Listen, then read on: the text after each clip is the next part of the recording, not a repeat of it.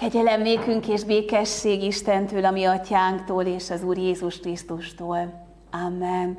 Szeretett testvéreim, hallgassuk meg az igehirdetés alapigéjét, Lukács evangéliumának tizennegyedik fejezetéből, a huszonötödik verstől a harmincharmadikig a következőképpen. Nagy sokaság ment Jézussal, és ő feléjük fordulva így szólt: ha valaki hozzám jön, de nem gyűlöli meg apját, anyját, feleségét, gyermekeit, testvéreit, sőt, még a saját lelkét is, az nem lehet az én tanítványom. Ha valaki nem hordozza a maga keresztjét, és nem jön utánam, az nem lehet az én tanítványom. Mert ki az közületek, aki tornyot akar építeni, és nem ül le előbb, és nem számítja ki a költségeket, hogy telik-e mindenre a befejezésig. Nehogy miután alapot vetett, de nem tudta befejezni, gúnyolni kezdje mindenki, aki látja, és ezt mondja: ez az ember építkezni kezdett, de nem tudta befejezni. Vagy ha egy király elmegy, hogy harcba bocsátkozzék egy másik királlyal, vajon nem ül le előbb, és nem tart tanácsot arról, hogy szembeszállhat-e tízezer élén azzal, aki húszezerrel jön ellene. Mert ha nem, akkor követséget küld, amikor az még távol van, és megkérdezi a békefeltételeket. Így tehát, aki közületek nem mond le minden vagyonáról, az nem lehet az én tanítványom. Jó a só, de ha elveszíti az ízét, hogyan tudják azt visszaadni? Sem a földre, sem a trágyadomra nem való. Tehát kidobják. Akinek van füle a hallásra, hallja. Amen. Szeretett testvéreim az Úr Jézus Krisztusban, nagyon kizökkent bennünket a vasárnapi áhítatos lelkületünkből Jézus igéje, főleg a legelső mondatai ennek az igének, és valahol talán úgy van is bennünk egyfajta ilyen felháborodás, hogy Jézus hogyan mondhat ilyet, hogy, hogy aki az ő követője akar lenni, az gyűlölje meg a legközelebbi hozzátartozóit, hiszen pont azt mondjuk, és az az alaptanítás a mi kereszténységünknek, hogy még az ellenségünket is szeretni kell. De lehetséges, hogy, hogy hallottuk ezeket az igéket, és tulajdonképpen ezt a tanítást, csokrot, amit valószínűleg Jézus nem egyszerre mondott, hanem különböző részleteiben, akkor talán ilyen egészen különleges érzéseink is támadnak ennek az igének a kapcsán. És azt kell mondanom nektek, drága testvéreim, hogy én se szeretném elvenni az élét ennek az igének, mert azt gondolom, hogy, hogy Jézus pont azért mond néha nagyon provokatív dolgokat, hogy mi elgondolkodjunk ezen. Azért annyit mégiscsak hozzátennék, hogy, hogy ha megnézzük a másik evangéliumban ugyanezt a szöveget, akkor ott ugye nem az van, hogy gyűlöld meg, ugye ez egy nagyon-nagyon erőteljes és kemény kifejezés, Hanem, hanem azt mondja, aki nem szeret engem jobban. És talán innen már egy kicsit jobban megfogható ez a történet, hogy, hogy Jézus azt mondja, hogy hogyha, hogyha ő van az elején a történetnek, a viszonyítási pontoknak, ő a legfontosabbja, akkor tulajdonképpen minden más rendszer a helyére kerül. És talán így lehet ezt a leginkább értelmezni, mert hogy Jézus három dologról beszél nekünk, és én is ezt a három dolgot akarnám ma a közös gondolkodásunkban kiemelni. Az egyik az az, hogy mi a tanítványságnak a lényege. Tulajdonképpen az egész ige szakaszunk erről szól. Aztán mit is jelent ebben a kereszthordozás, ami nagyon fontos része a tanítványságnak. És a harmadik pedig az, hogy mi az, ami marad. Hogyha az alaphelyzetet figyeljük, talán volt itt egy ilyen nagyon rövid bevezető mondat az igében, hogy, hogy Jézus sokan követik, abban az időben Jézus nagy sokasság követte. És Jézus e felé, a sokasság felé fordul ezzel a nagyon durva mondattal, hogy, hogy az, aki nem szeret engem mindennél jobban, az nem tud az én tanítványom lenni. És hát azt gondolom, hogy, hogy sokszor van az embernek a fejében, akár keresztényként is egy ilyen, egy ilyen nagyon idilli dolog, hogy hát a Jézus követés az valami olyan, mint amikor a népmesséknek a vége, vagy hát a klasszikus meséknek, hogy és aztán éltek, amíg boldogan, amíg meg nem haltak. És hogy a keresztény életünk, hogyha már nagyon benne vagyunk ennek a rendszerébe, akkor arra jövünk, hogy igen, ennek van nagyon sok örömteli és boldog része, de mint hogy általában a legfontosabb emberi kapcsolatainkban, és nem véletlen utal Jézus a legfontosabb emberi kapcsolatainkra, a gyerekeinkkel, a házastársunkkal, a szüleinkkel, mert hogy mondhatjuk azt, hogy ezek a legfontosabb emberi kapcsolataink, azt is mondhatjuk, hogy a legjobban megterhelt emberi kapcsolataink is. Mert hogy hát ezek azok a kapcsolatok, amikkel, meg amikért nagyon sokat teszünk és vívunk bennük. És hogy valahol ezekben úgy vagyunk, hogy, hogy ezek pont attól értékek, hogy készek vagyunk ezekbe beletenni mindent, és készek vagyunk ezekért sok mindenről lemondani. Kicsit, hogyha lehetek személyes, akkor azt kell, hogy mondjam, hogy éppen tegnap együtt voltam a hugommal, aki kisbabát vár. És hát ez egy gyönyörű időszak, és nagyon örül az egész család ennek, és az az élménye ebben a történetben, hogy többen, akikkel beszél erről, elmondják, hogy nekik ez az életüknek milyen nagyon szép időszaka volt. És úgy rákérdeztem, hogy, hogy és úgy senki nem beszélt arról neked, hogy hát azért ez egy nehéz rész is jön itt a végén. És azt mondta, hogy nem. Hogy valahogy mindenkinek a A, aki vele erről beszélt, a legfontosabb, amit kiemel ebből, az az, hogy hát az életem leggyönyörűbb időszaka volt ez, amikor vártam az én gyermekemet. És azt mondja, kivétel nélkül mindenki így beszél erről. És aki ugye édesanyja volt, meg édesanyja, az tudja, hogy azért ez se olyan történet, mint a népmesékben, hogy boldogan éltek, amíg meg nem haltak, hanem ebben is van sok-sok küzdés. De milyen gyönyörű dolog az, hogy ezek az édesanyák, akikkel az én hugom találkozik, ezeket a történeteket, ez van elől, és nem a legnehezebb része van elől. És Jézus ugye beszél arról, hogy igen, ami fontos kapcsolatunk, abban mi készek vagyunk oda tenni, hát talán nem túlzás azt mondani mindent. És hogy tulajdonképpen, amikor valamihez oda teszünk mindent, az azért van, mert valami sokkal több az a dolog, amiért oda teszünk mindent. És Jézus erről beszél, hogy a, az ő követése az valami olyan sokkal több, amiért az ember oda teszi az életének sokszor az áldozatát, igen, meg a kereszthordozását, és sok mindent, ami, ami belső küzdés, meg harc is bennünk, de valahogy mégiscsak egy nagyobb értékért teszünk oda valamit. És hát ugye mindig kérdés, hogy ki az a valaki, akiért oda teszünk mindent. És mi az a kapcsolat, amiért oda teszünk mindent.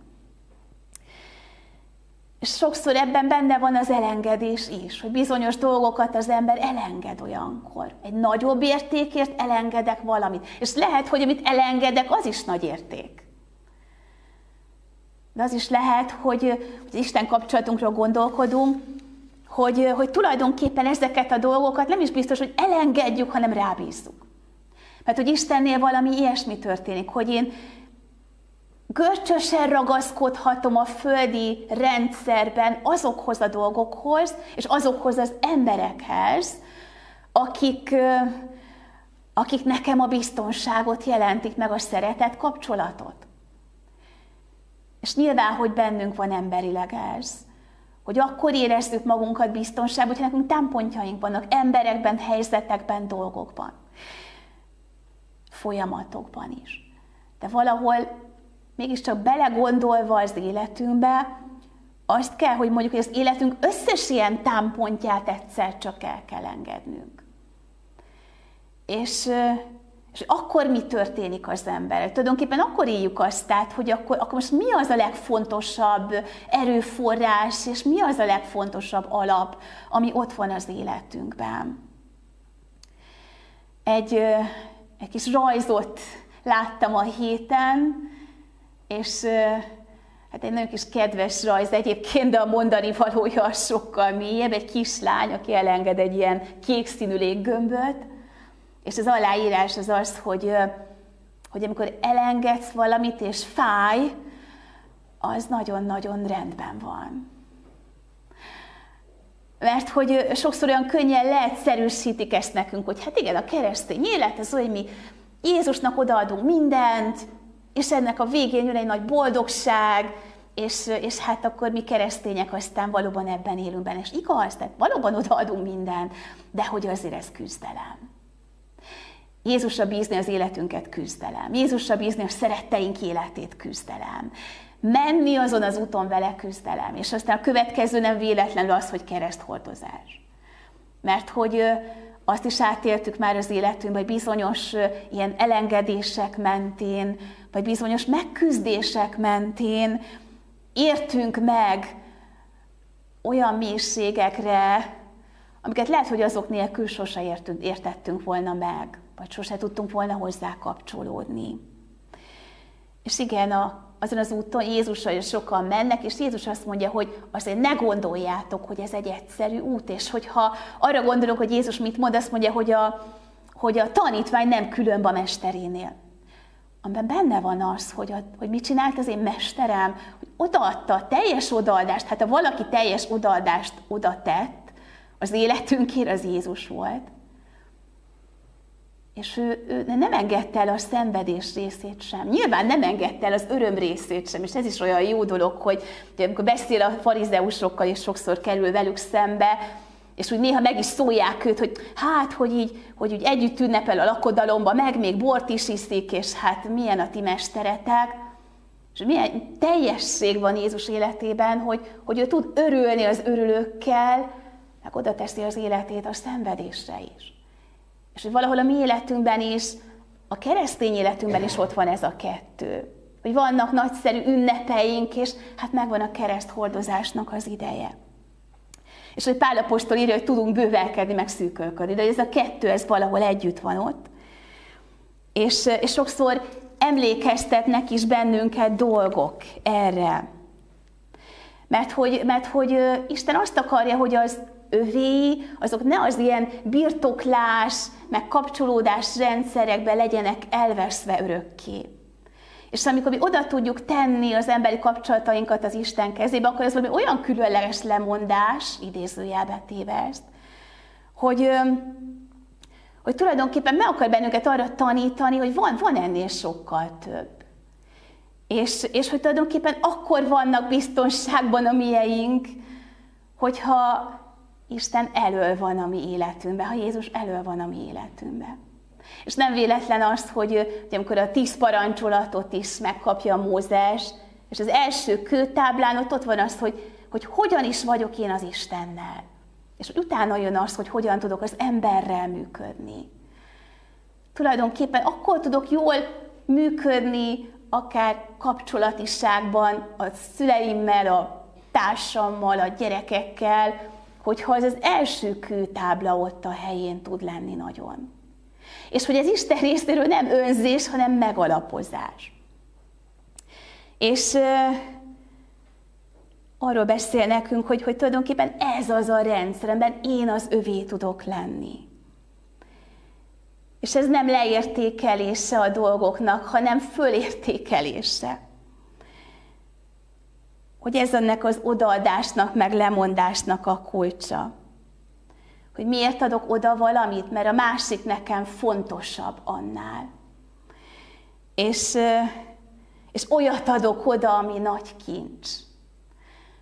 És milyen nagy dolog az, hogy amikor van köztünk szeretett kapcsolat, akkor abban pont ez a legfontosabb egyik ismérv, hogy akkor azokra az emberekre tényleg rámerem bízni az életem, akikkel olyan kapcsolatban vagyok. És hogyha Istennel vagyok ilyen mély kapcsolatban, akkor persze, hogy rámerem bízni az életem, meg rámerem bízni az enyémek életét. És igen, akár még a kereszthordozásnak az idejét is rámerem bízni. Mert hogy tulajdonképpen, és nem akarok most már ebbe a negatív irányba tovább menni, de tulajdonképpen az ember mégiscsak azt éli meg, hogy az összes támpontunk egyszer csak elveszik. Hogy valahol minden olyan fontos elem, amire itt a Földön támaszkodunk, az egyszer csak kikerül az életünkből. És ezért aztán nagyon fontos, hogy lássuk azt, hogy mi az, ami marad, meg ki az, aki marad.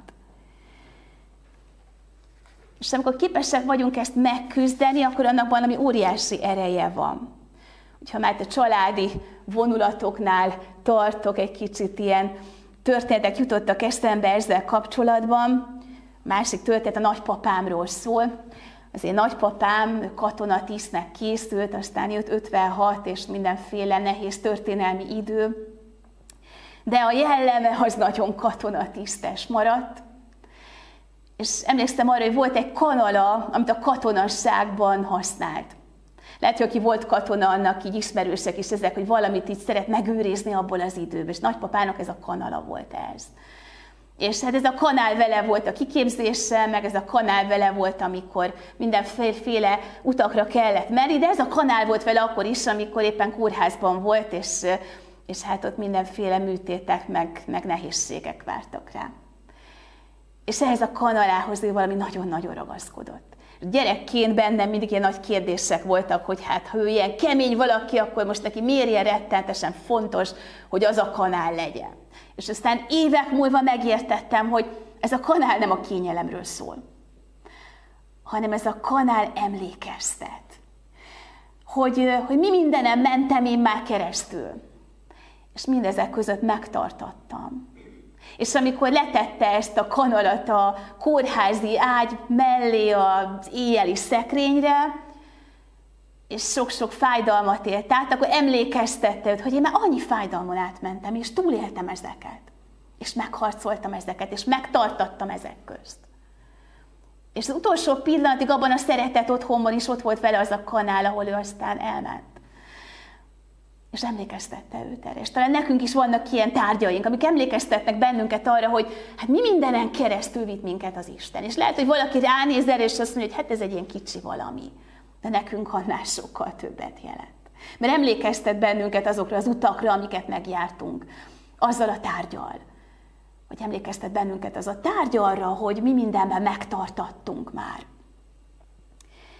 És mi mindenben lettünk, annak ellenére győztesek, hogy egy nagyon-nagyon nehéz időszak van. És tulajdonképpen erről szól ez a, mi az, ami marad. Mert hogy Jézus sok mindenről beszél az övének, és beszél arról, hogy mi az, ami marad. És abban, hogy mi marad, abban az ember azért tervezés sokszor. És a másik része ennek az igének ugye arról szól, a kereszthordozás után, hogyha építkezem, akkor számba veszem az erőforrásaimat. És nyilván itt most egy ilyen nagyon materiális leírása van ennek a történetnek, hogy ha tornyot épít valaki, akkor azért megnézi, hogy a végére tud-e érni annak az építkezésnek, vagy nem. Hogy nem maradjon szégyenbe, ugye Jézus erről beszél. És, és a másik ponton pedig, amikor jön az ellenség, és azt mondja, hogy hát jön az ellenség, azért felmérem az erőforrásaimat, hogy, hogy érdemes-e nekik menni, mert vagyunk annyian, vagy nem érdemes, és akkor béketárgyalásokat kell folytatni, ugye nagyon. Hát sajnos nem aktuális ez a kép. És, és ez az utolsó rész, amin érdemes nekünk elgondolkodni, hogy, hogy, hogy mi keresztény emberként felmérjük az erőforrásainkat. Felmérjük azokat az erőforrásokat, amik nyilván emberi síkon vannak ott a mi életünkben, és felmérjük azokat az erőforrásokat, amiket az Úristen oldaláról kapunk. És ez valami hatalmas erőforrás az életünknek. És olyan jó dolog így látni azokat a tételeket is idézőjel, bocsánat, hogy ezt így fogalmazom most meg. Embereket, tárgyakat, dolgokat, amiket mi kapunk az életünkhöz. Hogy azok az Úristentől kapott erőforrások a mi életünkre. És mindig kérdés az, hogy hogyan élünk ezzel. Hogy látjuk-e, hogy jó az eredete? Látjuk-e, hogy semmi sem miénk igazából véglegesen? De amikor mi Istené vagyunk véglegesen, akkor megtartatunk. És hogyha a mieink Istenéi véglegesen, akkor ők megtartatnak. Több írást lehetett olvasni, és sajnos a világtörténelem tele van ilyen történetekkel, de nekem most pont Esterházy Péternek az írása került a kezembe utoljára. Ugye a kitelepítések kapcsán ő az, aki nagyon ironikusan, de valahol nagyon mélyen is ír erről, hogy az ő családja hogyan élte ezt meg, amikor jöttek a balonkabátosok, és azt mondták, hogy akkor... akkor holnaptól el lehet hordani az írhát, így fogalmaztak neki, hogy hordják el az írhájukat. És, és hát ugye el kellett akkor költözniük a házukból, és ugye lekerültek vidékre, és oda kellett költözniük az egész családnak a, annak idején a kitelepítésben. És, és ő írja le azt, hogy hát tulajdonképpen kaptak egy délutánt arra, hogy, hogy összerakják azt, hogy mi az, ami nekik fontos. És aztán lehet, hogy csak két bőrönd volt az. És visszagondol az ember erre, hogy milyen szörnyű lehetett így, hogy két bőrönddel elindulni, és tulajdonképpen mindent ott hagyni. És mi az a két bőrönnyi dolog, ami igazán fontos? Mi az, amit magával visz az ember oda? És, és valaki, és ez már idegen tól, elnézést kérek ezért, de az őszintességhez tartozik, valaki így fogalmazta ezt meg, hogy amikor az Úristen az ő fián keresztül azt ígéri neked, hogy ő megtartja az életed, akkor abban az ígéretben nincsen benne a két bőröndöd. Azt nem mondja, hogy megtartalak a két bőröndöddel, de azt, azt mondja, azt mondja, hogy megtartalak téged. És hogy valahol erről szól ez a történet. Hogy néha el kell engednem még a két bőröndömet is. De hogy az ígéret arról szól, hogy megtartatom. És ezért azt, hogyha visszacsatolunk most ide az elejére, hogy mi van a rokonainkkal, meg a hozzánk tartozókkal, akkor igazából Jézus arról beszél nekünk, hogy a legnagyobb dolog, ami az ő biztonságukat jelenti, azon túl, hogy amit mi tudunk, nyilván oda teszünk nekik a segítő hálózatban, de ami igazán megmarad nekik a végső pontig, az az, hogyha ők Krisztusé lesznek. És amikor Krisztus azt mondja, hogy én igényt tartok rád, a te életedre, a te igenedre, a te teljességedre, az nem azt jelenti, hogy neked el kell engedni mindent, hanem pont az ellenkezőjét jelenti, hogy így lehet megmaradni. És ezért aztán, amikor imádkozunk a mieink, és sok mindenért imádkozunk, hogy, hogy, hogy ők egészségesek legyenek, hogy megtalálják az életüknek az útját, hogy, hogy, hogy rendben legyenek lelkiekben, testiekben. És ezek mind nagyon fontos dolgok, mert akiket szeretünk, azoknak nem akarjuk a szenvedését látni. És oda-vissza semmiképpen. Ők se akarják a miénket. De mégis, amikor a legnagyobbért imádkozunk nekik, akkor az az, hogy, hogy tudjanak így a Krisztusé lenni. Mert akkor megmaradnak és megtartatnak. Imádkozzunk.